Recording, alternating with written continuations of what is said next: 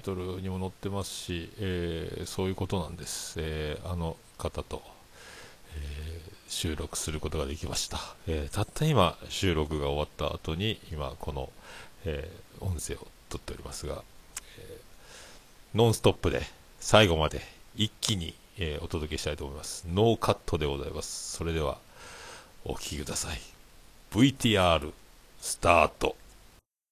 さあ、始まりましたけども、えー今回は、はい、もう漏れてますが、スペシャルなゲストの方についに、これ歴史が、オルネポ史上、すごい歴史的な一日になるんじゃないでしょうかという、もうタイトルは配信されてる時点でもう名前出してますけど、あの、そういうことです。はい、それでは、あの、お待たせしました。この方でございます。はい、どうも、沢田信也と言います。よろしくお願いしますよ。ろしくお願いします。出ましたね。本当に出るんですね。なんかもう、桃屋さんのその煽りはいつも聞いてて思うんですけど、大げさですよね。大げさですか？そんな、そんなに大げさなことはないと思うん歴ですけど。史が変わるとか。いやいや、あそうね。でも、いや、だって、大先輩じゃないですか、もう。10年ぐらいやられてるでしょ？まあ、確かに、ポッドキャストをやり始めた年数みたいな意味で言えば、僕の方が長いかもしれないですけど、あーそうですよ。なんか、先輩後輩ないですって、こういうの。趣味やから。ね、そう言われればですよ。そう言われればですけど。ねえー、も問題なのは、その先輩行ったから、先に始めてるからといって、例えばこれからあの部活とか会社とかやったら、まあ、ある種先輩っていうの、まあ新人よりも経験を積んでて、ものをよく知ってて、技術力もあってみたいな話になってくると思うんですけど、趣味の世界ってないですからね。いやーでももう、それですよ。はい。この、なんすか、こう、沢田節が聞けて今もう今、おー本物だと思ってますけどね。はい。ですよね。いやいやいや、でも、ああね、みんなでもよくそういうくだりあるじゃないですか。でも、言っても先輩みたいなね。もうなんか芸歴的な感覚を持っちゃいますけどね。あの、そうですね。それにみんな重ねますよね、なんか。だからもう、沢田兄さんって呼ばなきゃいけないノリ、ノリですよ、だからね。大家さんって別に関西人じゃないですよね。関西人じゃないですよ。ほぼ九州ですのよ。割には結構関西文化でなんか話しますよね、なんかあ。ー姉さん兄さんなんか関西芸人の文化やと思うんですけど。ああ、でも今でも全国区じゃないですか、でも。バラエティ番組とかでよく。え、これがあ、まあ言ったら、え、でも兄さん姉さんって最近逆に聞かなくないですか？結構僕が20代、30代の頃やったと思うんですけどね。ああ、バラエティ番組あるけど、よくそういうのありますけどね。うんその関西の方では結構僕が20代、30代の頃はよくもう関西芸人たちが番組上でも兄さん姉さんってよく言ってたんですけど、最近のバラエティって結構他事務所とかも入ってくるから、なんかあんま兄さん姉さんって言ってなくないですかなんか。ああ、なんか、そうか。でも、吉本芸人同士か。さんまのお笑い向上委員会とかで、今田耕司とか、兄さんとかってやってますもんね。なんか吉本芸人が言ってるのは関西人はよく見てるんですけど、はいはいはいはい。でも結構全国区になるとあんまりそういうのを見たことはないんで、そういう意味では桃屋さんはすげえ関西文化やなっていつも思うんですよ。ああ、そっか。なんか、その、ノリが好きなんでしょうね、多分ね。か関西への憧れが強いのかもしれないですね。なんかあの、ナイナイのオールナイトをよう聞いてますもんね。そうなんです。あその辺から聞いてるか、なんか、う影響を受けてるのかもしれないですね。うん。あーそう岡村さんのトークによく出てきますもんね、そういうの。あ、そうそう、岡村はよく言ってますねは。い兄さん、さんって。そうそうそうそうそうそう、いうのが、そういうのがあるんかもしれないですね。だから、オルネポとか聞いてても、結構、なんつうんですかね、関西人っぽいっていうのも変な話なんですけど、へえ、そうっすか。ああ、そっか。関西、そうか。やっぱ影響を受けてるんですね、自然と。意識したことないですけどね、そういうの。うん九州の人っていうイメージで、まあ今九州住んでないですけど、出ちゃったんでね、あーそういう気がしますね。確かに。うん。そっかそっか。さあ、そしたら、どうしましょうか。あの、テーマがいただいてるんですけども、うん。ここから中心にちょっと、これ、また、またなんでこんなテーマを、テーマ先に言っちゃいましょうか。そうですね、どうぞ、お願いします。えー今回ですね、えー芸人でもない一般人の僕らが、ポッドキャストで人の受けを気にする理由はなぜなのかっていうテーマでね、はい。そうですね。まあなんか、文字にしたらすげえ大層な感じになりますけど、まあ、単純に僕が気になってたことをちょっと桃屋さんに聞きたかったってだけの話なんですけど、はいはいはいはい。そのさっきの話にも通じるんですけど、うん。結構もう僕たちも、ええ年超えたおっさんじゃないですか。確かにね。はで、ええ年超えたおっさんが、自分で何かを言ったことに対して、人の受けを気にするって結構、なんつうの、特殊な方やと思うんですよ。ああ、そうなんですかね。あそれがな、日常的な会社の中とか同僚同士とか友達同士の中でやったらね、まだ普通やと思うんですけど。わざわざ自分の会話をこんな公の場にさらして、それで受けを気にするっていうのって、もう中学生みたいな考え方じゃないですか。まあ、中高生の心でしょ、それって。ああ、確かにね。で、それを、もう40超えた、ええ年超えたおっさんが真面目に気にしてるっていうのが結構特殊やなと思うんですね。ああ、そういう、そっか。なんかでも足りない感じがどうしても欲しくなるな、確かに。日常、日常に、ああ、面白いですね、とか、あんま言われる機会とか、その、そんな毎日飲み会やってるわけでもなければ、仕事中雑談をいっぱいするわけでもないので、そこを求めてしまって収録して配信してるのかもしれないですね。うん 僕からすると、桃屋さんはそこがめちゃくちゃ露骨に出ているなと思うんですよ。ーあ、そうですか、露骨に？なんかもうはっきりと言葉で言っているなと思うんですね。ああ、なるほどね。やっぱり、ポッドキャストのみならず、なんか最近はこうインターネットでこう自分をこうね、自分の意見とか価値観とかを表現する手法ってたくさんありますけど、はいはいはいはいはいはい。意外と人気者になりたいとか、面白く思ってほしいとかっていうのをはっきり言う人ってそんないい日なと思うんですよね。あ、そうっすかね。結構心の中では思ってながらも、なんかはっきりとそれを言ってしまうと、うん結構ハードルも上がるじゃないですか。僕は面白いそうことを言ってほしいと思ってますとか言うと、ああ、そっまあか。そっかいる方も、じゃあどれほど面白いことをしてくれるのかなみたいな感じになって、ああ、そっハードルが上か。がってしまうのもあると思うんで、あんまりはっきりとそこを言うっていうの、僕はね、見たことがあんまなかった。あ他に知らい。ない。僕は知らないところでそういう人いっぱいいるのかもしれへんけどね。僕の中では、桃屋さんが一番それを口にしているなと思って、あーいやあ、そっか。みんな面白いなとか言いながら自分もそうなりたいけど、自分は、でももうこれが精一杯ですっては言ってますけどね。だからね、僕が、まあ、見ている範囲の中では、結構、いや、そんな面白い話をしてるわけじゃないんですけどね。とか、なんか、謙遜から入る人が多いから、ああ、確かにね。そんな面白いこといないです。とか、そう、多いですね。なんかそういう、なんか、前振りがあっての、が多いんですけど、ああ、確かに。あーいやいやいやいやから入る人ですね。あ受けたいとか、なんか、俺は面白いことを言っているんだっていう感じでいくじゃないですか。あ、そうっすかね。ああ、そっか。僕、漏れてるんですよ、そしたらね。なんかその、番組の中のジングルとかっていうのを、完全なネット作ってたりするでしょ。あ完全にもう、あの、そうですね。僕の小学校からのノリなんですけどね。そうそうそう。はいだから、ある種少年の気持ちのままんじゃないですか、そこって。相変わらずのやつですね。なんか、ふざけて、友達にふざけたり、面白いこと言ったりして笑わせたいとか、うーん。気持ちのままであるということが結構レアやなと思って、僕は。あ、そうなんですね。レアなんですね。ああ、そっか。そう言われればそっか。世間的にレアかどうかわかんないですよ。ただ僕から見て、桃屋さんはそこが、なんかはっきりと輪郭が出ているなと思うので、言ったらもう僕も会社なんかに行くと、もう会社なんかそんなんないんですね。なんか別に。なんか面白い面白くないの世界じゃないから、そもそも会社自体が。まあね。なんかお、おちょけたりするおっさんとかはいるけど、なんて言うんですか？この、何かみんなで会話をしている中で、俺が一番面白くありたいとか、そんな気持ちってもうないと思うんですよ。あ、そうっすか。ああります？会社で。いや、雑談で、なんか誰かボケて笑いを取ろうとする陽気な人がいるんですよ。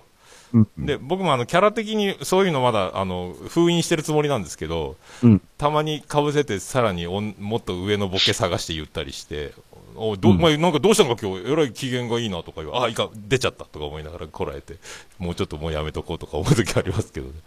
だから日常レベルではそれは僕もあるんですけど、言ったら、その、お機嫌がいいなって言われるわけでしょ。そうそうそうそうそう。なので、意図的に笑いを取りに行ってないってことだと思うんですよ。多分、周りの人からしたら。ああ、そっかそっかそっか。単単に、なんかこう、楽しく会話している中で、ちょっと自分がおしょけたり、思いついた面白い冗談を言ったりとかいうレベルなわけじゃないですか。日常会話レベルで言ったら。そうそうそうそうそうそうそうでも、桃屋さんはそこで意図的にボケをかぶすってことを意図的にするってことでしょ。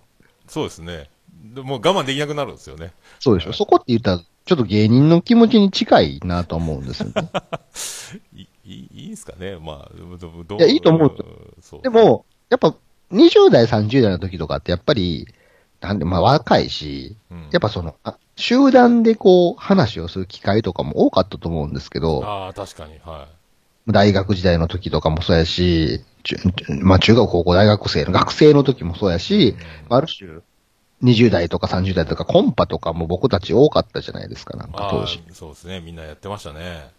だからなんか男女入り混じった集団の中で、なんか会話をするというシチュエーションが結構多かったなと思うんですけど、うーん、そうですね。で、何かこう、面白いやつと思われたくて、なんか言うみたいなのは、20代、30代の頃はあったなと思うんですけど、ああ、確かにね。飲み会は特にそうですね。うん。で、なんか、なんか、やっぱ飲み会って別に、なん、なんて言うんですか、まあ、ここそれぞれ飲み会、ね、コンセプトなんかかん違いますけど、なんか僕たち、僕たち一緒にしていいんかしないけど、僕は、なんかは、まあ、なんせこう、会話の重ねがけで場を沸かせたら楽しいなと思ってたタイプやから、あ参加している友達とかもそんな人が多かったので、なんかまあ、しょうもないボケを重ねていって、わあ、楽しかったな、今日、みたいな生活を日々していたんですけど。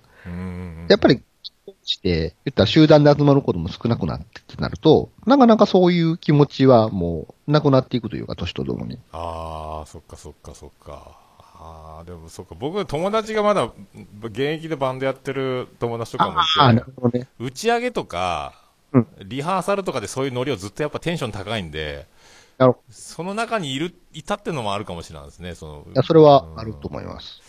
そっかそっか。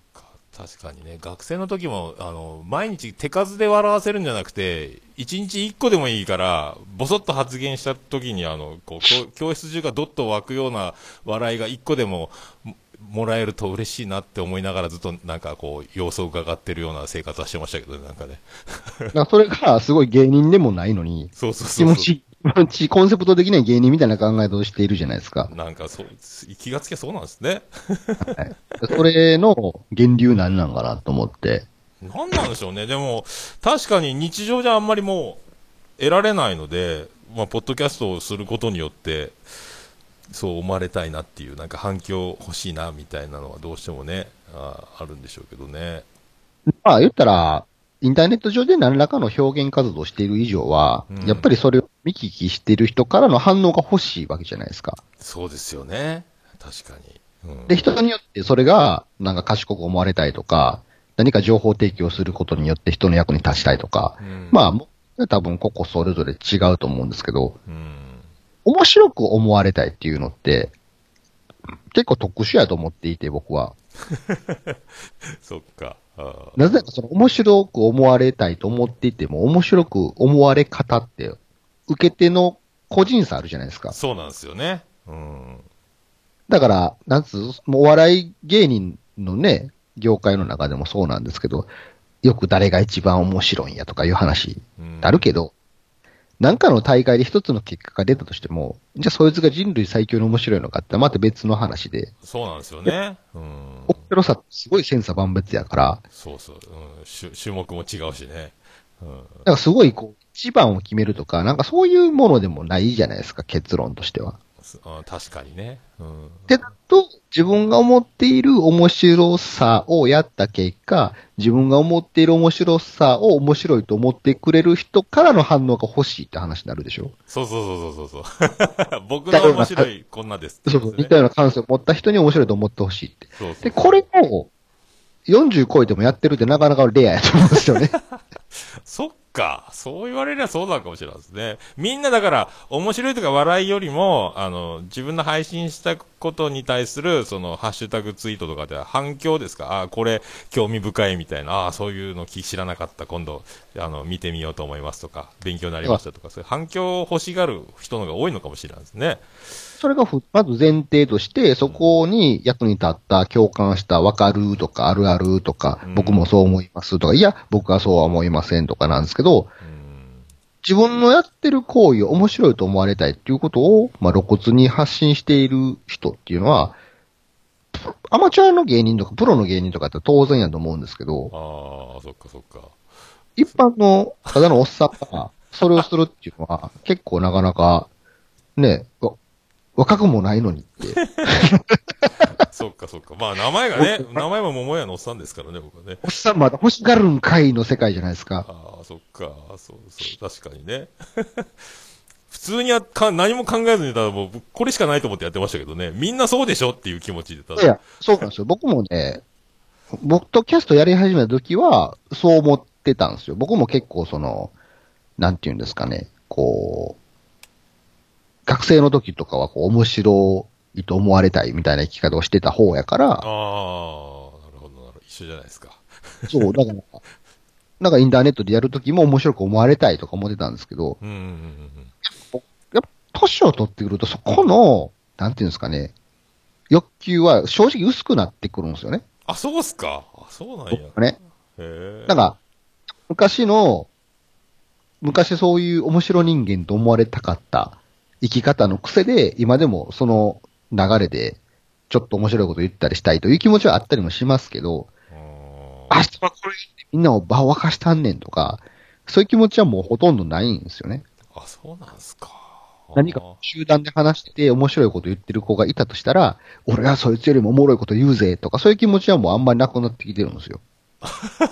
そう、あ、そうなんですね。面白いったら、あ、そうなんってその子に、その子に話、その子が話すことによって楽しくなればいいなとか、そういう気持ちになってきてて、まあ、ガツガツしなかったところは正直あるんですけど。でも、その方が、本当は面白かったりするんでしょうけどね。あ余裕のある一打が打てるようになる方が。あの、別の話としてね、うん、その、あまり面白さを求めてない方が、いや、何かを言った時にギャップで面白くなれるっていうのは正直あると思うんですよね。ああ、そっかそっか。はい、僕今から面白いことしますって言うと、だいぶこう面白くならなくなるから、やっぱり僕、僕普通ですよっていうふりをしてて、何かぼそっと面白いこと言うやつの方が面白い時ってあるじゃないですか。ああ、確かにそれはありますね。そういう意味では僕はそっち側にシフトをしていっているとは思うんですけど、シフトしていってるとか、大体の人とね、そうなっていくと思うんですよ。なるほどね。そんなガツガツ、40超えたおっさんが笑い欲しってガツガツするって芸人でもないのにって結構レアやと思うんですよね。あボケたいボケたい。あ、それいいボケやな。それ気遣いやったわ。とかいつも思ってますけどね。45のおっさんがね、それいいボケっていう会話ってあんましないと思うんですよ。そっか、確かにね。うん。やさん、それやり続けてたらすげえなと思って、で、多分似たような考え方をししてて、まあインターネットで表現活動してる人ってたくさんいると思うんですけど、主観でしかないんですけど、やっぱ年を取ると、どっちかっていうと、なんか真面目になっていくんですよね、なんか。まあ確かにね。うん、なんかすごいこう、なんていうかな、別に悪い意味じゃないんですけど、真面目な意見を言おうみたいな感じになってきてて、うん、おふざけの真面目とおふざけの割合がだんだん変わっていくんですよ。確かにそういうの多いかもしれないですね。そうか。成分中とするならば、うん、若い時やおふざけ箸で真面目にやった人が、なんか年とともに、まじ、真面目8、おふざけ2みたいになっていく人っているじゃないですか。ああ、まあね、生きていくといろいろ衝撃なね、いろいろみんな人はいろいろあるでしょうから、生きてると。だんだんもうボケてる場合じゃないなっていう気持ちが強くなるんですよね。そうそう。普通にやっぱりこう社会生活を営んで、なんか家族もたりとかね、会社で働いたりとか、年取ってきたら、おのずとそうなっていくじゃないですか。なりますね。だから、学生の時に面白キャラやったあいつが久々に会ったら全然面白くなってたみたいなのもあるわけじゃないですか。日常生活的確かに。うん。そういうの多いで、まあ、インターネット表現活動も同じで、なんかすごいだんだんこう、この人、ふざけなくなってきたなとか思っていうか逆にまあ、活力がそこまで欲求もなくなっていくんだと思うんですけど、うんかつ世間的にも、世間的にも、もうええ年やのにまだふざけてんのみたいな見方にもされるようになってくるじゃないですか。ああ、確かにね。うん。だから、まあそれはもう自然な流れやと思うんですよ。これがプロの芸人とかやったら、職業として、年を取っても面白いことを言い続けるっていう道を選んでる人じやから、うん。全然ええねんですけど、一般の人はそこまで強い欲求はないし、おの年とともに消えていくにもかかわらず、桃屋さんは常にこう、あの結婚式の漫談で再生回数がまた増えたみたいな話をずっとするじゃないですか。そうそう、もうあれ、あれを勲章に生きていかないかんですからね。そう。これ貪欲やなと思って。その原体験は何なのかなと思ったんですよね。ああ、貪欲だって言われて初めて気づきましたね。でもそんな意識してなかったけどね。そうか。なんかでも、あのー鹿児島の今結構みんなにチヤホヤされてる人気のポッドキャスターがいるんですけど、その人も、あの、単純にモテたいとかね、リアルに言ってる人がいるんですよ。コメディカテゴリーでやりながらね。まあでもそれが真理なんかなとも思ってますけどね。なんか、好かれたい。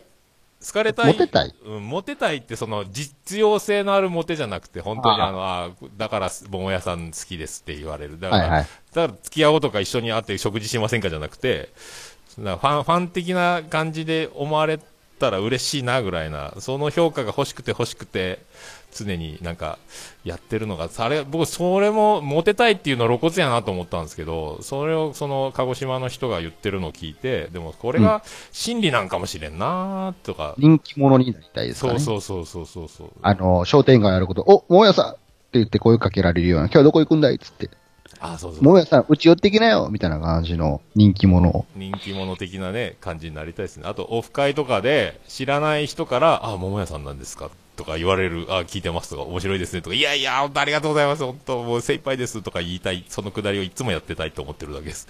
だからそこの部分に関しては僕も一緒なんですよ。やっぱりその、なんつうんですかね。あの、コインタイムなんかやってるのも、はいはいはいはいはい。そうですよ。まあうん。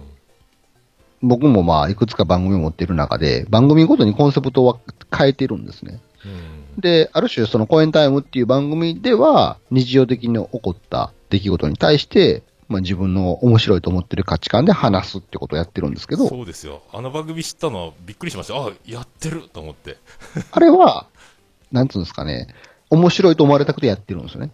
あー、でしたね沢田さんの考えてることって面白いよねとか、うん沢田さんの見てる視点ってなんか、面白いよねって思われたくてやってる部分があるんですけど、はいはいはいはいはい。でも、人気者にはなれないだろうなと思ってるんですよ。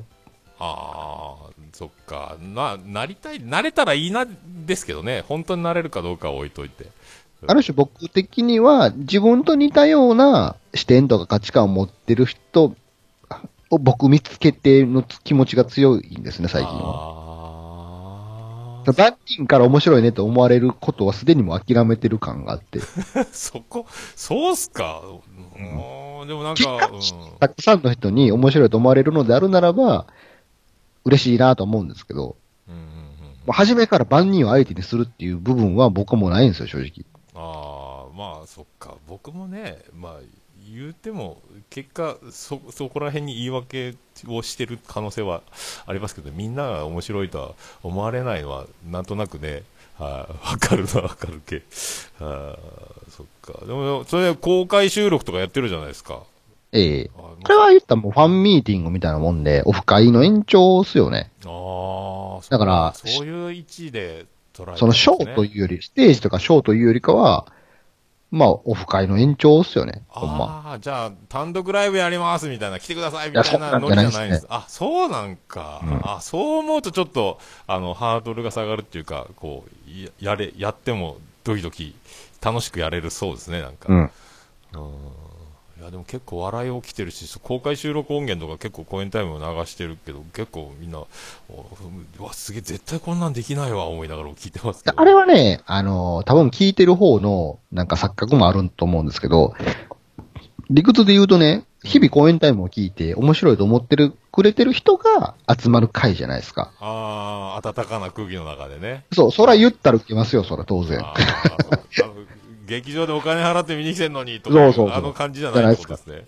あくまで前提としては僕らのことがある程度好きな人が集まってくれてるわけやから。それも桃屋さんかって、なんか公開収録しますとか言ったら当然集まるのは、こう、桃屋さんのことを好きな人が集まるわけですから、それは当然受けますよ。あそういうことか。そういう。そこが芸人さんとちょちゃうとこやなと思いますね。確かに。芸人さんはもう自分のこと嫌いなやつでも笑わしに行かないといけないじゃないですか。それチケットをね、販売して、そうそうして、じゃあちょっと行ってみようか、みんな面白いって言ってるし、どれどれ面白いんですかって待ってますよね、お金払って。そうそうそう。どうしてもその感覚があるから、あのうんイベントをするとか、公開収録とか、うわ、怖いと思ってるんですけどね。よくあんなバンバンやってるなとか思って、いろんなとこで。公開収録とか、ね、僕らレベルでやる公開収録なんで、結局なんか僕たちに興味ない人は来ないから、ああ、そういう考えなんですね。でもそこで、あの、もうもう、オルネポの公開収録しますとか言って、皆さんを楽しませますとか言った日には、地獄になる可能性がありますけど。もうあの、そのセリフ言う人いるじゃないですか、イベントで。僕絶対言えんなと思ってるんですよ。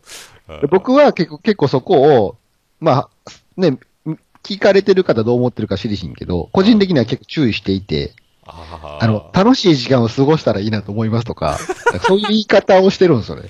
あー、そうそうそうそう。みんなで楽しい時間を過ごしたらいいなと思いますとかね。ああ、そっか。口が裂けても来た人全員楽しませますはちょっと言えへんなと思って。なんかね、よく聞きますよね、でもイベントでそう言ってる人。よく言えるなとか僕も思う、僕絶対できんよ。プロの人とかは、みんなそれは絶対言わない、逆に言わないといけないと思うんですよ。お金をもらってうん、来て。確かに。はい。でも少なくともちょっと素人レベルでちょっと言えへんなと思って。あーそうです。でも、ポッドキャストイベントでも言ってる人いますよね。うん。あ、そうなんですね。僕はちょっと、ねうん。いや、いろいろもう、いろいろ仕組みを作って、損はさせませんとか。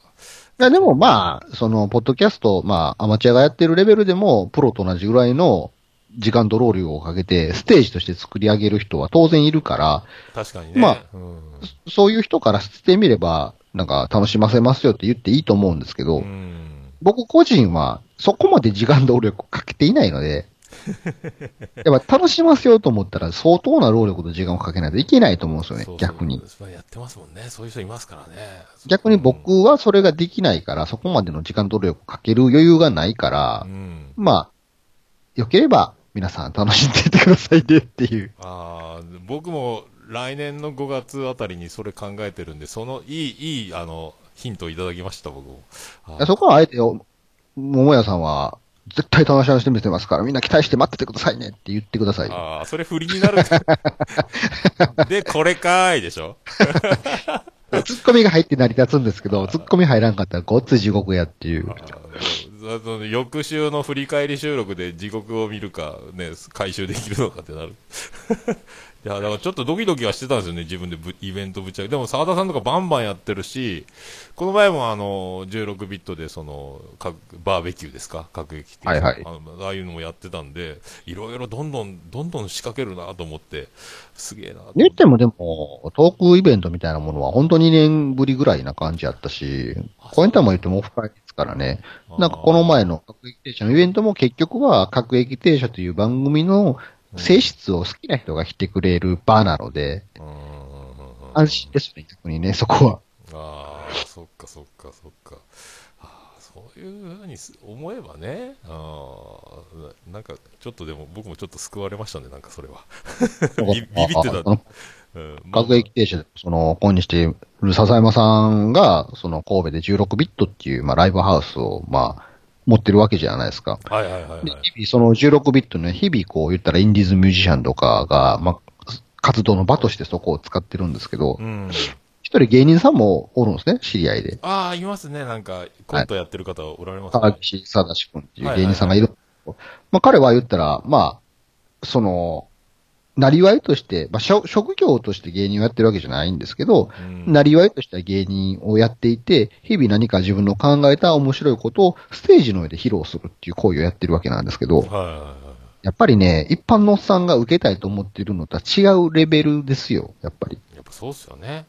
やっぱお金を払って見に来た見知らぬ人を笑わすためにはどうすればいいかっていう思考は、なんか一般のおっさんがお姉ちゃんに面白いと思われたいなとか、そんなレベルじゃないなと思って。なあ確かに、うん、それは本当に僕もあのバンド僕オルネポでもよく曲かけてるあのビアンコネロってミュージシャンいるんですけど、ええ。そこで前説をししてボケるっていうことをやったんですけどそのお金を払って見に来てるあの僕を全く知らない人たちの前のシーンとした空気で 地獄のような時間を過ごしたことがあるんですけどだから本当プロってすごいなってそこでもう次の日熱出て寝込みましたけどね。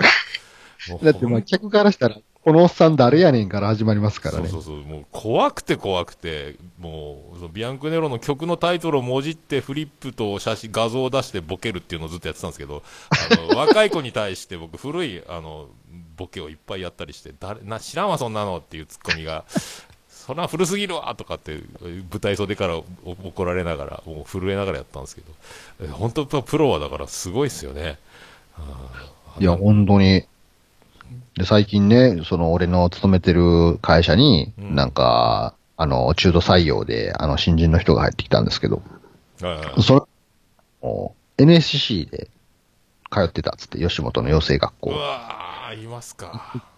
芸人を目指してましたみたいな人が入ってきたんですけど、はいはいはいはい。やっぱもう別に、なん、なんていうんですかね、そういう、なんか肩書きで入ってくると、どんだけ面白い人なんだろうみたいなのあるじゃないですか。ああ、そうですよね。でも別にふ日常生活で起こってる様見てたら普通の人なんですよ。うーん。で、まあたまにちょっと話す機会とかがあって、ちょっとご飯食べに行かへんとかって言って、まあ興味あるから聞くじゃないですか。はまあ言ったらもうなんで辞めたんって聞くわけですよ。芸人の世界でどんなんとか、なんで目指してたの辞めたのとか、その一連の話を聞くと、い。はい。やっぱ芸人の世界はもう一、さらに時短特殊やなと思いますね、なんか話聞いてると。ああの人らみんな気違いですよって僕言われましたもん。ーあー、でしょあうね。の世界で僕はやり続けられるとは思わ、思えませんでしたとか言って。だプロ野球のあの、ね、ドラフト1位ばっかりが集まってる世界そうそうみたいな、学校で一番面白いやつとか、そんなのがど集まってきて、そこの上でさらにその中で勝ち残るってことですからね。昔、明石家さんまも言ってましたわ。もう全、明石家さんまでしたっけね？全国各地の学校の一番面白いやつが集まって、うん。集まるのが NSC で、さらにそこから売れていくのが芸人みたいなこと言ってたから。ああ、やっぱそっか、でしょうね。うん、常にね、怖い、怖い世界ですよね。なんか、お笑い向上委員会をさんまさんやってるやつ見てると、なんか特にそういうのを思いますね。すごい筋肉が。耐えられんわ、こんなのと思うのは見てますけどね。えその会社のね、はい新しく入ってきた人の動機とか聞くと、ほんま、ちょっとプライベートばらすような感じになるから言いませんけどは、い名だたる芸人たちの名前が上がるんですよ。え、それと同期やったみたいな感じの。ああ、そうかそうか、それはくくじけますよね。えで、やっぱり彼らは、その NSC の時代からちょっと変わってたし、なんか僕は彼らになれないなと思ったし、一番印象的やったんが、えうん。よく仲が良かったからつるんでたんですって。へえ。売れっ子の、今売れっ子の。売れっ子の、今売れっ子の人たちとね。はいはい。ほな、いつの間にか僕はずっとき話を聞いてる側やったって言うんですよ。ああ、はははははは。ああ、そっか、そふことだ気。づくと、その周りの同期の話を聞いて面白いと思ってる自分がおったらしくて。ああ、そっか、そこですね。俺も俺もとはならなかったんですね。そうそう。うあ、自分はそっち側じゃないんだってその時思いましたって言われて。あーへーっとだってね、面白いと思って入ってくるのに、そこで面白くないっていうか、ああ、もうダメだって思っちゃうのがすごいですね。しかも自覚無自覚にそうなっていくんだっていう。ああ、強力な流れがあるんですね、だから。やっぱりなんか強い、まあある種強い人はさらに強いみたいな、うーん。ななんか壁みたいなのが、差とか壁みたいなのがあるんやなと思って話。もともとのそういう力量からさらに上を行くってことでしょうからね。努力で積み上げるか。うん。あの人たちはこう、日常生活で辛いことがあったとしても、ね、面白いことを生み出していく人たちなわけやから、うん。一般の僕たちが考える面白さとはわけが違うわけじゃないですか。確かに。それありますね。僕ら最初アウトプットされたテレビとかを見て思んないなとか言ってますけど、そこに至るまでに、その人たちはいろんな計算を積み重ねてきてるわけじゃないですか。そうですよね。うん。だからもう全然次元が違うなって思うんですけど、うん。ある種桃屋さんは受けたい言うてるわけじゃないですか。そこで一般のおっさんやけど。もうなんか、僕、有罪確定ですね、これね。執行猶予がつけてほしいですよ。いやいや。だからその原体験なんなんかな。一番最初にそれ意識したんでいつなんですか？でも、なんなんすかね、元からずっとだから、あの、学校のクラスのお調子者っていうあーポジションからなので、だから、その側でしたか？だから、同窓会とかで会うと変わってないね、相変わらずやねって言われる。あまあ、それ褒め言葉と思ってるんですけど、そそれは本うん当だと思います。だからもうまんま、そのまんまを、だもう、今仕事と家の会社と往復なので、やっぱそういう仕事をし始めると日常がほとんど仕事に埋もれちゃうじゃないですか、もともと働き出すと。だからそういう場がなくなってくるので、何年に1回の同窓会を楽しみにするよりは、友達に会って飲んで、わあ、面白かったってなるよりは、これ毎週配信できるって、ここにぶつけた方がいいんじゃないかって思ってっうん。ていうのがね、あったんですけど。うん僕も似たようなもんですね。なんかやっぱりその、楽しかったあの頃、忘れられない気持ちみたいなのがあって、それを少しでもちょっとなんか、味わいたいなと思って続けてる部分はありますけどね。やっぱでもそこがやっぱ原動力になりますよね、やっぱ。うん。でも、もやさんはその小学校の時から言ったらクラスでもうちょいし者で、こらって怒られるようなカテゴリーの人やったんでしょ？そうですね、あの、すぐふざけてて、教団のとこまで呼ばれて、みんなの前でビンタされたりしてましたね。廊下に一日中立てたりとか。僕はそっち側じゃなかったんですよ。あほんま、小学校でも目立たへん方やったし、もう中学高校なんかはオタクっつっていじめられてた側の人間やったんですね。ええあそうなんです。いじめで大学に入った時に、つるんだやつが面白いやつやって、なんかそういうつるむことで、なんか人前で面白いことをやったら、受けたら気持ちいいみたいな気持ちを味わったんですよ。ああ、そこからなんですね。はい。へえ。大学デビュー組なんですよね。じゃあ、一気に爆発したんですね。で、意外と言うと受けるなと思って、面白人間と思われたかった時代が一番そこですね、なんか。ん10代後半から20代前半。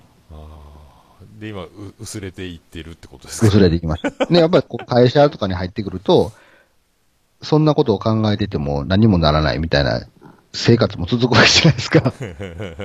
面白く思われたいと思われてたところで別に会社の何かと関係ないしっていう。でやっぱこう、社会人になると、やっぱそこは、なんかこう、削られていくというか、なんかこう、ステータスにならないですよね、なんか。自分の中で。そっか、僕もう、たとえ2、3人しか、1、2人しかいなくてもとか、その会社の中でも、そこでもなんか、思いついたらもう言っちゃえっていう時ありますけどね。ある種その、大学の時なんかは、その中高をいじめられてたところがあ、経験があった。大学の時に面白い人間やと思われることが、自分のある種の支えになってたんですよ。ーあー、そっか、そう、反動というか。あ言ったら、俺は面白いと思われる人間であるということが生きる意味での自信とかにもなってたし、ーでもこ社会人になって仕事をし始めると、自分は面白い人間だっていうことと、会社員として働き始めるしんどさとか辛さって関係ないじゃないですか、そこって。ああ、そっか、結びつかないわけですね。面白いと思われてたとて、なんか、別に会社の辛さが薄れるわけでもないから。ああ、そう考えちゃうんですね。僕、なんか、なんか僕、いいことあるかもって思って、なんか、やってますけどね。だから、そういう意味で僕はプライベートと仕事が分かれていった人間なんですよ。ああ、そっかそっか。僕、会社でもなんかチャンスがあれば、一発でもなんか、面白いこと言えたらいいなと思ってますけどね。あんまり、でも数は出さないようにしてますけど。うん、そっか。そう、でも、なんかでも、意外と仕事と、その、なんか、面白いこと、なんか、つながるような気がしますけどね。それがなんか受け入れられる組織とか環境もあると思うんですよね。なんかお前面白いな、みたいな感じで。でも僕が勤めてる会社はそういうのはあんま関係ないから、なんか、なんか、おもろいやつやな、で、得が別にないんですよ。うちの会社は別に勤めててとって、とそれで誰かに気に入られるわけでもないし。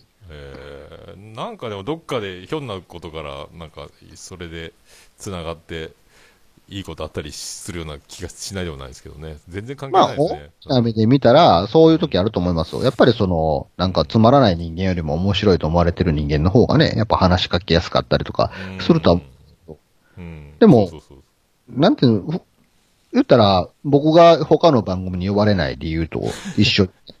言ったら、なぜかこう話しかけづらいキャラみたいな感じになってるから、まあでも、そうやって、その、生活していく中で。やっぱうん、会社のね、付き合うのあるお客さんとかにも昔よく売れてたのが、沢田さんって面白い方だったんですねって言われるわけですよ。あ話してみて初めてわかる。じゃああなたは僕のことをどう見てたんですかっていう気にもなるわけですよ。ーあ、そっか。それ、だからやっぱ、やっぱ常にちょっと、やっぱややってた方がいいんじゃないですか？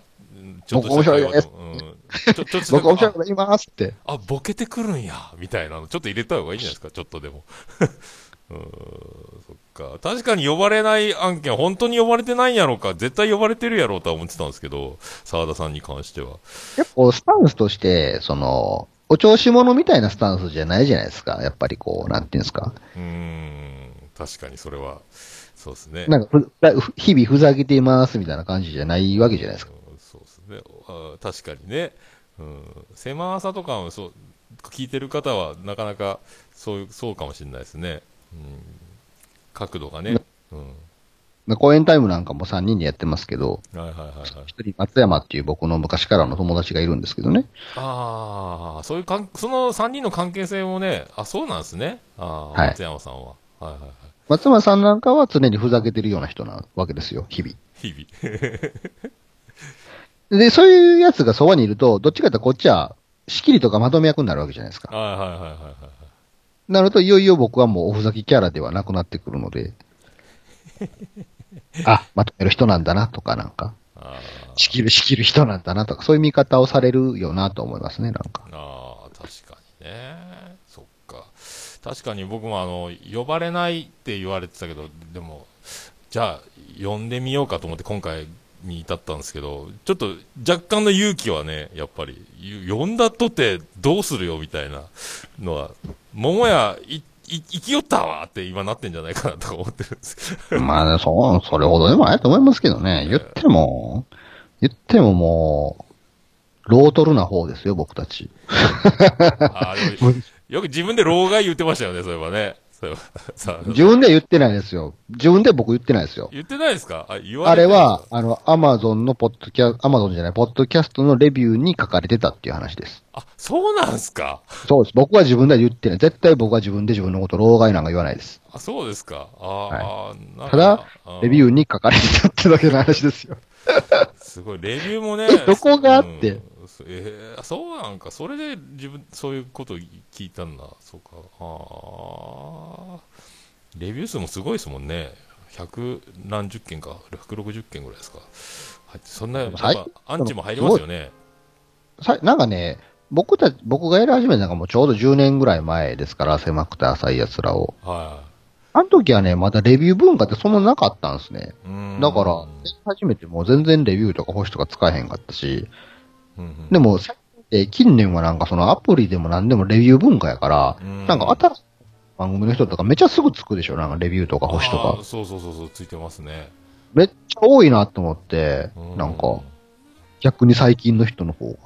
で僕なんかは10年やってきて溜まった結果がそれやから、どっちかというと少ない方やと思うんですよ。でか最近聞き始めた人が気軽に星とかレビューをつけていくから、老害とかいうのを気軽に書かれてしまうんですよね。なる逆に。怖いなぁ。でもでも増えてくると、やっぱそういうのもある。あ、そっか。でも、僕も全然、あの、まあ、大々的にレビューくださいってやってる番組はありますけど、僕もあの、ね、ちょっとは欲しいなと思ってるけど、そんな大々的でにはも、。僕はあの、オールネポなんか、あれ、アマゾンのやつ見、アマゾンじゃない、ポアップルのやつ見たら、星4.5とかでしたよ。なんかああ、たまにね、まだだ、多分身内的な温かい人の星が多いってことですよね。2とか入ってますけどね、ちょろっとね。だんだん、あ、やっぱ入るんや、とか思ってますけど。僕は本当に身内的な人はなぜ俺の番組に書かないんだと思いますよね、逆に。今だからこそ変えてくれよと思いますよね。救ってくれみたいな。いやもう最近デビュー文化やからね。うんで、かつ人はなんか、いけへん、あ、いけないところを指摘する方が得意やから、多くの人は。ああ、そうですね。うん。なんか、あの、ネガティブな意見の方を書きやすいじゃないです。かで、そういうのがたま、次見に来た人はそれを信じてしまうので、良くないって思って、あれは。ああ、確かにね。あ、もう、なんかでも、僕もだから、友達の番組で、アンチなレビューがあったりして、それは勝手に僕は、これは良くないんじゃないかと思って、あの、なんですか、あの、アップルにこの意見はよあ良くないですみたいなのを送りましたけどね。消してくださいみたいな。アンチな意見はね、あってしかるべきなんですよ。やっぱその人がどう感じるかってのは自由なんで、そこは全然いいんですけど、うんそのアンチな人が何かを書くのであるならば、温かな人も同じぐらい書いてほしいと思いますよね。そうそうそう。うん、確かにね、そう暖かい方がでもありがたいですからね。でも、でもそうか、うん、なかなかね、多いっすよね。なんか人気があるのに、すっごい辛辣なこと書いてあるのを見て、うわ、こんなきついわ、とか思うのもありますからね。まあね、でもそれはもうそういう時代ですよね。別にポッドキャストに限らず、すべての物事人に対してみんなそういう感じですよね、なんか。うん、まあ、炎キスキスして炎上文化というか、はい。うん、確かに。もういけないところを探して指摘するのがどれだけ人より早くできるかみたいな部分ありますからね。うん確かにね。ツツイッターとかでも怒られますけどね。そうなんですか？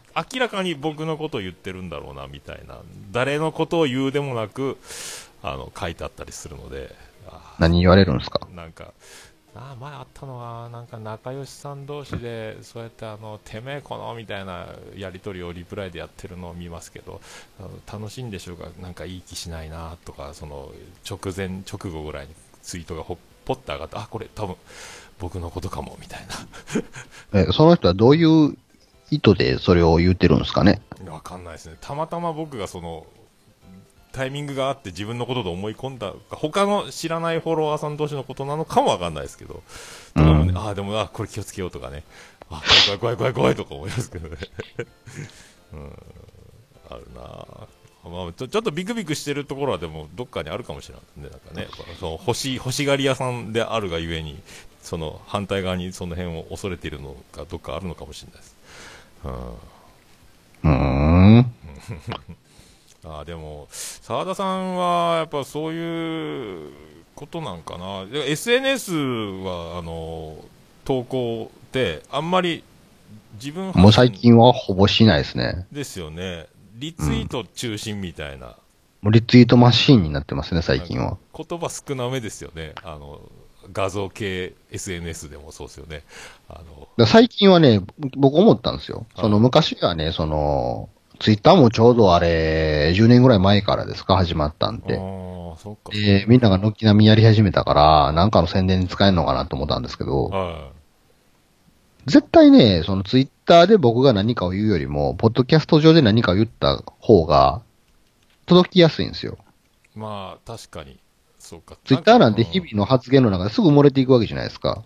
うんうんうんうんうんでツイッターで何か言いたいことがあるんやったら、ポッドキャストの中で言った方がええなと思ったから、まあ確かにツイッターで何かを書きたいっていう欲求がね、なくなってきたんですよ。ああ、それがそういうことか。僕、同じこと言ってますけどね、つぶやいたこと。あ両方やってるっていう感じです。ああで、文字で書くと絶対歪んで伝わるし、確かにね。言葉で発信して歪んで伝わったらそれも仕方がないじゃないですか。自分の発した言葉やから。ああニュアンスもまた喋るの方が分かりやすいですもんね。それはもう素直に表現不足、力不足やなと思えるんですけど、うん文字で書いて何か歪んで伝わって何か文句言われたりしたら、それは知らんがなってしか思わへんし、そこで労力割きたないなと思ったから、もう、なんか欲求がすごいなくなってきたんですよ。ツイッターで何かを言うっていう欲求が。フォロワーも多いから、やっぱちょっとそういうの来るんですかね、誤解を。まあフォロワー多いですけど、あの、もう、し死にアカウントの人の方が多いから、見てる人に、あいや、ほんま、全然、なんか、あの、シニアアカウント。昔。最近全然増えへんからね。昔のアカウントしかないから、えー。多分そんなみんな見てないと思うんですけど、まあでも最近、ツイッターをやってる人よりも、ポッドキャストやってない人の方が、リスナーの層は数が多いんじゃないかって話も聞きましたからね、うん。ちょっとした宣伝にはなるでしょうけどね。なんかね、その、また、ツイッターのなんかこの仕組みというか、自分自身の心のメカニズムの仕組みに気づいてしまったんですけど、ええはいはい疲れたなとか、はい。はいはい。なんかしんどいな、嫌やなっていうネガティブな発言はツイッターでしやすいんですよ。ああ、まあよく見ますね。はいはいはいはい。でも、例えば自分の日常生活に起こった嬉しいことって意外とツイッターにしにくいんですよね。なんか。ああ、そういうのも、例えば、働いてて、あーしんど、あーしんどっていうのはすぐ打てるんですよ、あーしんどってう。ん。よく見ますね。でもね、なんかこの、何か楽しいことがあった、面白いものを見た、嬉しいことがあった、人から何かをされてても感謝するとかいうのを文字にしようと思ったら、ワンステップすごい必要なんですね、なんか。ああ、ムムムって考えて打たないかんとかありますね。確かに。その気持ちのまま打てへんのですよ。なんか。う。確かに。なんか、そこでめっちゃ一旦冷静になって、うん。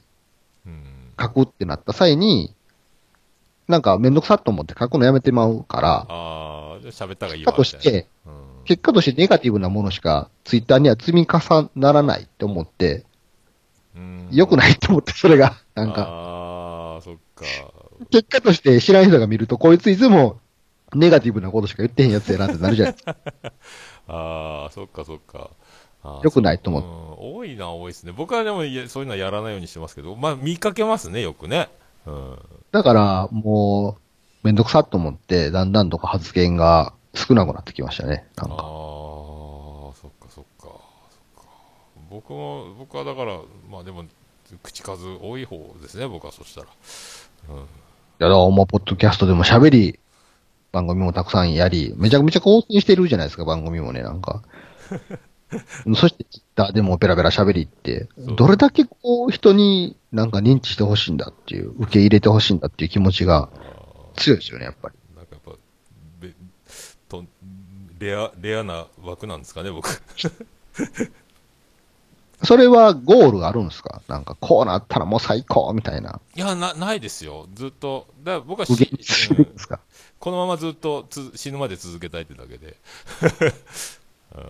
例えばなんかあの、何人の人に面白いと思えたからもう満足とか、この人に面白いと思われたからもう満足みたいなのはあるんですか？いやいや、それないっすよ、ないっすよ。もう、ただ、面白いから続けてるだけで。しあとは、僕がお通夜の時に、あの、うん僕ら子供たちが、お通夜の時にずっとオルネポを流してくれてるからいいなと思ってるだけです。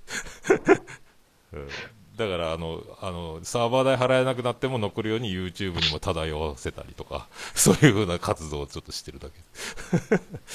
その、なんか YouTube に、その話はね、僕聞いてね、参考にしたんですよ。確かに、確かに見ました見ました。はいはいはい。確かにそのね、自分サーバーやったらね、死んだら終わるけど、YouTube 載せてたら一生残るなと思ったから、そうそうそうそうそう。それで僕も YouTube に、あの、アーカイブとして投稿するようになったんですけど、あた、確かにあの、さ 狭くて浅いやつのページ、あ、YouTube 貼ってあると思って。あれはもう、もやさんの話を聞いててそうやなと思あ、ってそうなんですか。あ、それは僕はずっと、確かにちょっと、自分サーバーは自分が死んだら終わるなと思ったからそう。そうそうそうそうそうそう。あ、僕それ自慢、自慢したくなる案件が一つ増えましたね、これ。いや、やりました。Google やったら安心やろうって。そうなんですよ。それを思って、だからね、子供たちが払ってくれればいいですけどね。はい そうは思いますね。そっかそっか。そうね。だから僕もやっぱりね、やっぱりその自分の思っていることとか、まあ価値観とか視点とかを共感してほしいっていう気持ちがあるからずっとやり続けているからうー、んこれはね、多分終わらないと思うんですよ。その頻度は僕の場合だんだん少なくなってきてますけど、やっぱなんか逆にこう70、80のじじいがやってるっていうシチュエーションもおもろいじゃないですか、なんか。ああ、それは思いますね。僕も、それは本当思いますよ。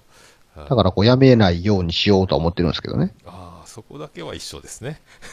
70、80になっても漫画の話してるんやっていう、うん。一周回って面白くなるだろうと思ってるところがあるんです。確かにそうか、そうか。ああ、そうね。あの、でも、そんなにあの、笑いを求めて喋ってる感じでは狭くて浅い奴らはないですけど、うんふって沢田さんが、ああたまに、さ沢田さんがふってなんか、ふふって笑う瞬間が会話の中であるじゃないですか。ええああそ、あそこに人間味をものすごく感じてるんですよね。あ あ、あ狭さはやっぱコンセプト自体が、うんその、自分の思ってることをうまく言葉にする練習っていう部分あもうあはいそれで始めてるところもあるから、そういう意味でなんか面白いことを言おうっていうコンセプトではないので、なんか笑いはないですよね。なんか狭くて浅いやつらに関しては。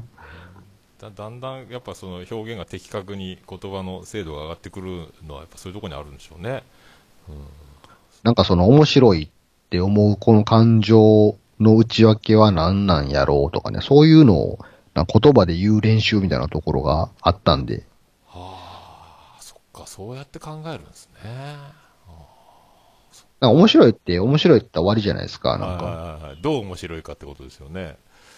うん、内訳ね。まさほんまそれの練習みたいな側面はありましたね、なんか。かっこいいっすね、なんか。でそれを、まあ、表に出すことによって、僕もそう思います、みたいな友達が増えたらいいな、みたいなところがあって。要は、現実世界の身近でそういう話ができる人がいなかったんで。うーんあそこでやっぱポッドキャストっていいですよね。だからまあそういう意味では桃屋さんと一緒なんですよ。その、同窓会、年に何回かの、何年に一回かの同窓会じゃなくて、うん頻繁にそういう場を持ったらいいっていう。うです逆にその、面白く思われたいとかいう気持ちに関して言えば、ある種、今話して自分でも気づきましたけど、そのコエンタイムを収録するときに、うん。まあな、毎月一回仲間で集まるっていうのが確定しているから、はいはいはいはそ、外に、そこでワイワイってなれたらいいぐらいの気持ちで満足してるのかなと思いましたい。ね、今話してて。ああやっぱ、だ、だ、な、じゃあ、僕がレアって、まあ、おもともと、同じ気持ちでやっぱやってるんじゃないですか？ねいや、気持ちは同じですよ。ただ、桃屋さんの方がはるかに運欲やなと思いますね。どういう、受けたいという気持ちに関して。ああ、そっか。普通のおっさんそこまで受けたいと思わへんでってめっちゃ思いますね、なんか。僕、てっきりみんなもそうでしょってずっと思ってやってましたけど、そうじゃないです基本みんなもそうですけど、桃屋さんは度合いがちょっと強いなと思いますね。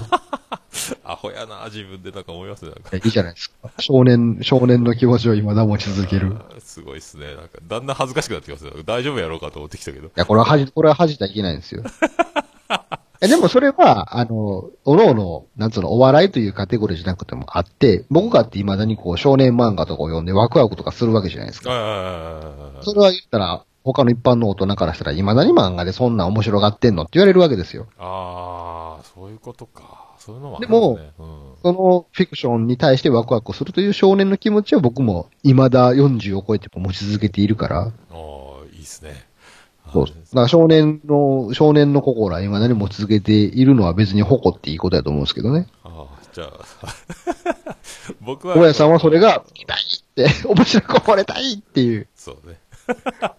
あなんかね、でいつもやっぱそう、だからあの、バラエティ番組見てても、あの、オールナイトニッポンとか聞いてても、なんか自分もそこにいる気持ちで、あ、こう、あ、こう、同じボケ言ったよとか喜んだり、あ、そう言うんだとかずっと見てますもんね。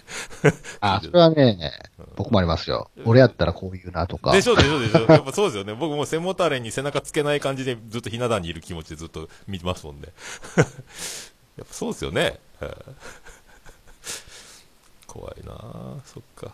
うん、確かに。若い子と触れ合うときってあります。触れ合うって言い方変やな。うん例えば20会話するときってあります？今。20代の人ですか？うん。会話あんまりないじゃないですけどね。会社でぐらいですかね。うん。世代間って感じないですか？面白さ、面白いという価値観に関してあ。あ、もう通じないなーって思いますけどね。言ったら、そうん自分が面白いこと言って、下手したらパワハラセクハラになる可能性もあるじゃないですか。はいはいはいはいはいはい。そう、合わせにはいけないですよね、でもだから。だからといって。うん。確かに。僕なんかはその、本当にダウンタウン全盛期の時代を過ごしたから、はいはいはいはい。面白さの価値観でダウンタウンやったんですよ。あーで、当時、本当関西で4時ですよーだっていう、その夕方の帯番組をダウンタウンやってたんですけど、あー、なんか帯がやってるっていうの聞いたことありますね。はそれをまあ中高の時に見てて、で、ダウンタウンが東京に進出していって、ゴッツとかガキの使いとかになってるのをリアルタイムでずっと見ていった世代なんい。で、ああ、そっかそっかそっか。これダウンタン。ウンイコールダウン面白さやったんですね。で、当時のダウンタウンなんかほんま今でも考えられへんぐらい尖ってたから、あもうお彼らにしてみたら面白さが全ての価値観基準やったので、面白くないやつはクソとか、そんな価値観やったからね、彼ら。ああ、なんか、同期芸人とかも、あの、叩いてましたもんな。全然思んないわ、あいつら、みたいなこと言ってましたもんね。なんか、そう、ない、ないない？なんかチンカスって言われてたんですよ、当時。あダウンタウンから。ナイナイとかトミーズとかのなんか聞いたりしてましたね。それね、ありましたよね。うん。でそういう、あの、松本人志の遺書とか読んだことないですか？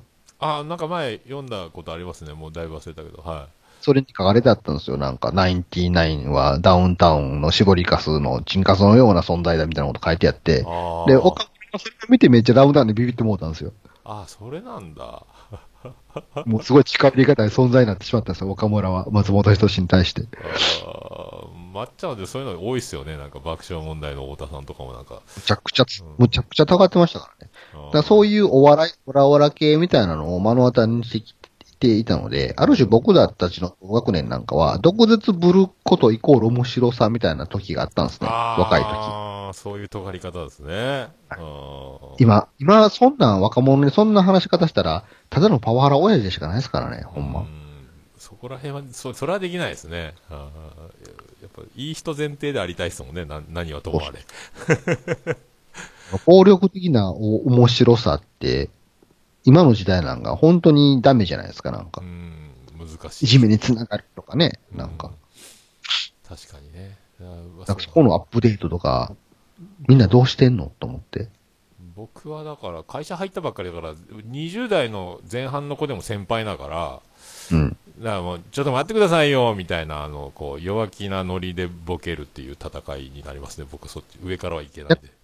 逆に20代の人は何を面白いと思ってるんですか？僕会社に20代の人とかあんまおらへんから、わかんないですよね、もあんまり、なんですかね、だからちょっといたずらしてきたりとかね、あの、うん。勝手に僕の、あの、お茶を勝手に飲んだりとか、ポペットボトルとか置いといたら勝手にの、あら、減ってるっていうのをクスクスクスってあ、飲んだんですか？とかっていうのをやるとあか、そういうノリなんですよね。う。平和やな。平和でしょ。そこに、そこあそこに一つなんかコメントで笑ってもらえればいいな、みたいな。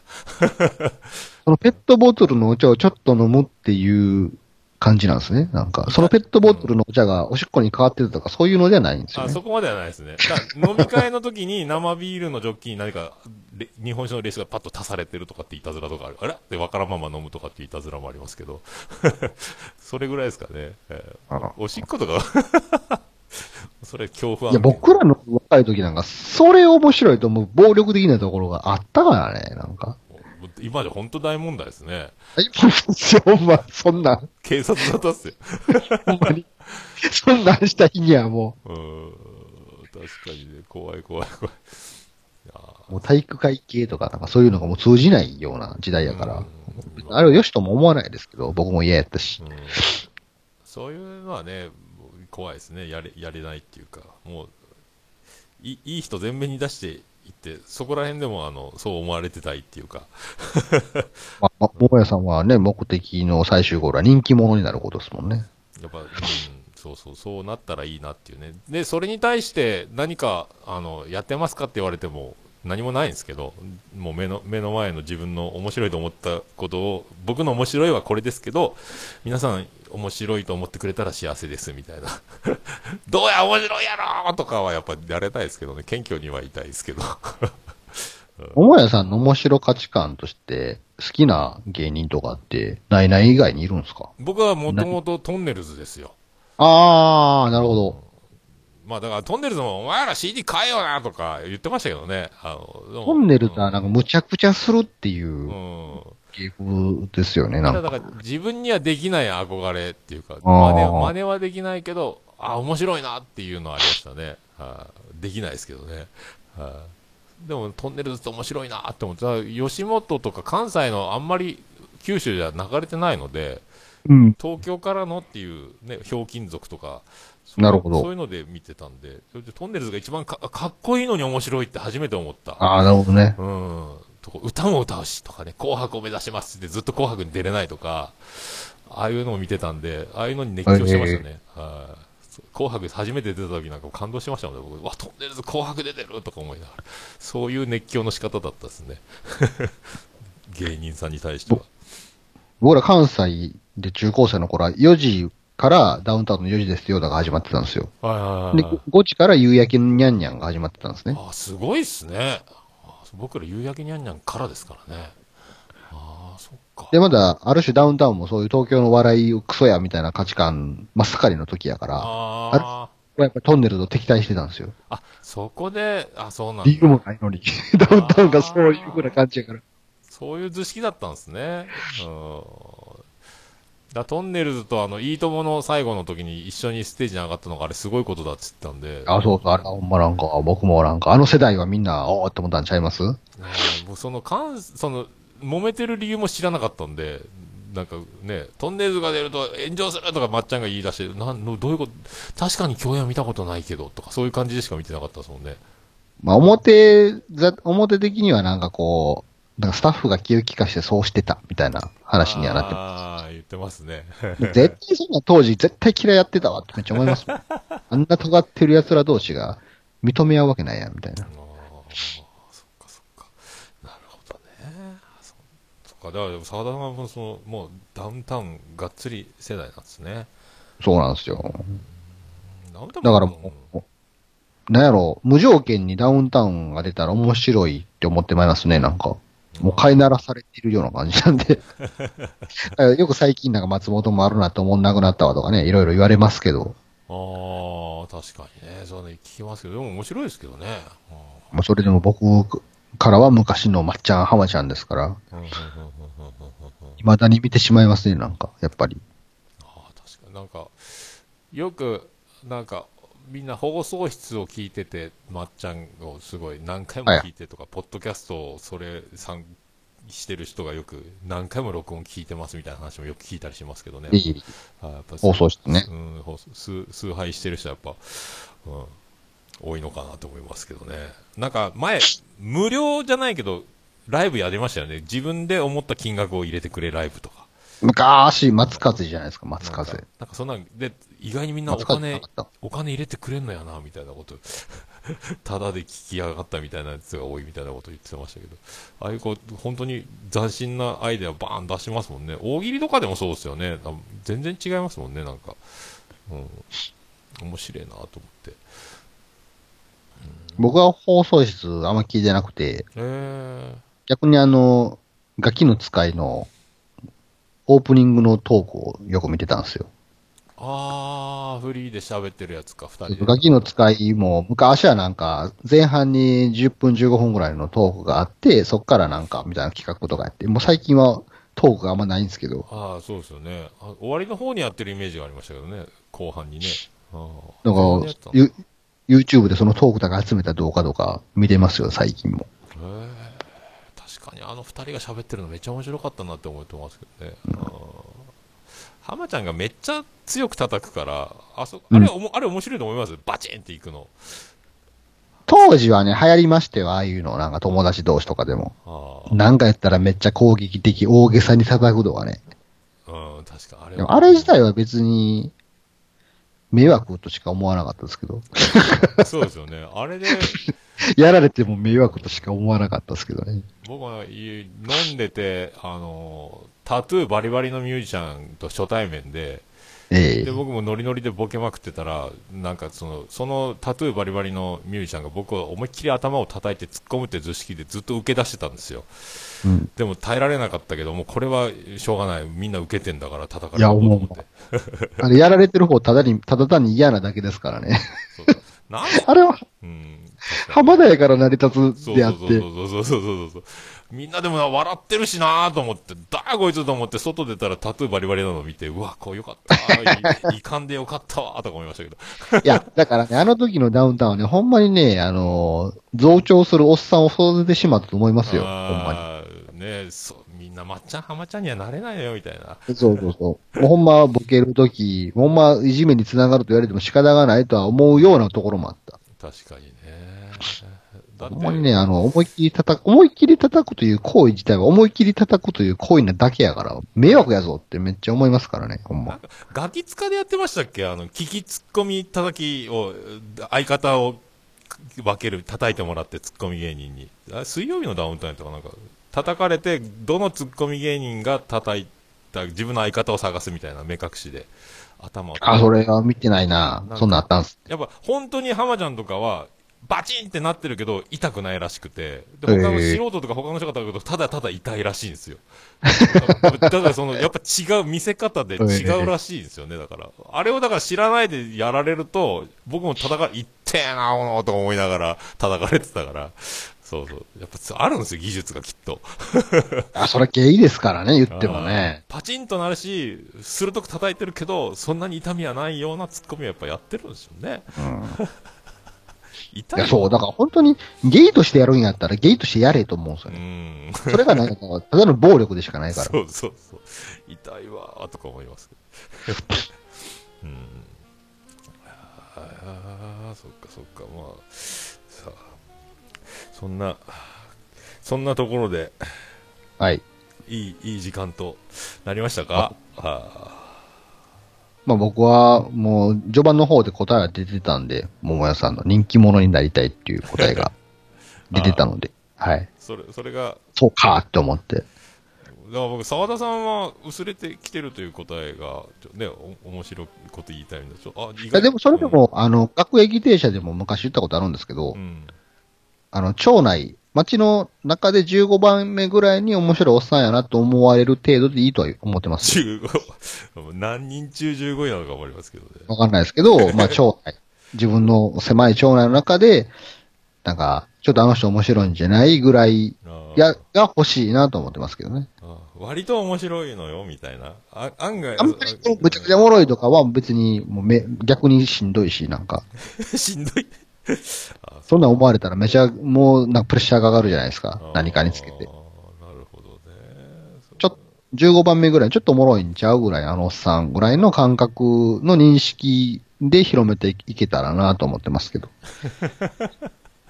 あちょちょっと保険かかったようなね。そうですね。えで、ポッドキャストを聞いて、昔僕コインタイムとかでも見たことあるんですけど、ーはもし仮に僕が完全無職になった時に、い。うん。なんか、コインタイムのあのおっさん面白いけど無職かって思った人が、ちょっと牛の会社空きあるからこうへんぐらいの人気者がいいですね、僕はね、ああ、いいっすね、そういうの。夢ありますね。ちょっと僕今困ってるんですって言ったら、ああ、ちょっとうちの会社来なよぐらいの、なんかそういう、感じ。ああ。いやこれそやっぱ相当ですよ、でもね。そういうぐらいの好かれ方。ああ、でもまあ、番組に呼ばれることもないぐらいの始末ですけどね、現状ね。い やいやいや、呼ばれるでしょう。あーまあ、まあね、僕、僕みたいにこう、あの、勇気を持って、あの、よ呼ぶこと、ハードル下がったんじゃないですか？ね。どうなんですかね。沢田節をお届けした形。沢田の、なんかブランドっていうか、そういうイメージがあるんでね、やっぱ沢田さんってね。そもそもだっうんて、ポッドキャストやってる人同士で今となってはそんなに関わりのあるある人いないですからね、僕ね。ああ、そうでもあーもうね、いごく一部みたいなことになるんですかね。そうですねうんそっか。僕もね、あ実際お会いしたのは、あの、16ビット2年ぐらい前ですかね。そうです。あれもだいぶ前ですよ。ね、あの、二人、あれ思い出深かったですよね。二人です。同じステージに上がって各駅停車を歌うと。まさかのまさかのサプライズで。うん僕、あれから毎回行くたび笹山さんに各駅停車を呼ばれてステージに上がるっていうくだりで、もう苦行が毎回行われてるんですけど、沢田さんが歌えばいいのに実は思ってますけど。いやいや、あれはね、桃屋さん、桃屋さんがギター弾けるからですよ。ああ。沢田弾けるじギゃないですか。ター弾ける人。いやいや、もうあ、具合、レベル、程度がが違うんで。つも沢田さん歌えばいいのにっていつも思ってて。いや、そこはもう明確な線が、線引きがあるんでね。あそうそうだだどうも沢田信也です。僕、大きい声で言おうかなっていつも思ってるんですけど。いや、もう言わない。勇気が出なくて、結局そそれの、、それ、それダメです。そのボケ使えてないですけど。それ、それはダメです。本当ですか？ダメですか？いや、一回、一回やったらウケるやろうなとは思ってたんですけど。そこも前提として笹山さんのステージなんで。確かにそうですね。えー、まあ、あれ以来です。あ、桃屋のおっさんやって言われたのが多分最初なんですよ。あ、誰やろ？う誰やろ？うあ、あ、沢田さんなんやってなった時が、あれが多分、あれですよね。ちょうどなんか、あの、ね、桃屋が姉妹になって、うん。なんか、次の時期がちょっとあるから神戸行くって話を僕がツイキャスで見てたんですよ。ああ、そうなんです。そうか、しめしめって黙っとこうと思って。俺もその日行くで、と思った、思って、そ黙っとこうと。そっか、そうやったんですね。全然、ああ、いるんや、と思って。なんか来て、いつもいるような話は聞いてたけど、その日はね、と思ってたんですけど。僕も行きますとか、そこでね、ツイキャスに書いてしまったら、構えるじゃないですか。ああ、どこやどこやってなるんですね。うんのいきなりね、い意表つかれましたもんね。僕は、桃屋のおっさんでしょ？って言った時に、桃屋さんが普通に、このおっさん誰やねんみたいな顔で見たから、まあそうやんなと思いましたけどね。何の告知もせえへんかったから。そうそうそう声聞いた、ああって、なんか指さしてこっち見て笑いながら言ってる人いるな、思って、誰やろ、誰やろ、誰やろと思って。それほど思ったようなサプライズにはならなかったって僕は思いましたけど。本当ですか？もう驚きましたけどね。まあ僕、リアクション薄いっちゃ薄い方なんでね。うん、わーって思いました。えーって思いました。うん思い出深かったです。はい。はい。じゃあ、この辺でスーッと終わりますか？スーッと終わりますか？ますかね。もう1時間ちょいぐらい回ってます。ますか。そんな喋りましたか？はい。ちょうどいいんじゃないですか、これね。そうですね。はいもう、フェードアウトしていく感じでいいんじゃないですか？フェードアウト。していいでしょうね。そんな感じで。本当、ありがとうございました。今回は呼んでいただいてねあの、これにこれずまたね、何年後かでもいいんで、出ていただければと思いますんで。そうですね。桃屋さんの、この、お笑いに対する、受けに対する貪欲さが変わってなければ、またその時。まだ変わってないですね、つって。あ厳しいなああ僕い、きます。だんだん澤田さんの言ってることが分かってきましたっつって、なんか、手数が減っていくっていう事態そうなると、ちょっと僕は、ああ、うんダメですよ、それは、つって。でも、も、もっといかないと、って言いに来ます。ああ、わかりました。はい。じゃあ、本日は本当ありがとうございました。あありがとうございました。ます澤田信也さんでした。あありがとう。りがとうございました。福岡市東区若宮と交差点付近から全世界中へお届け。桃屋のおっさんのオールディーズ・ザ・ネポー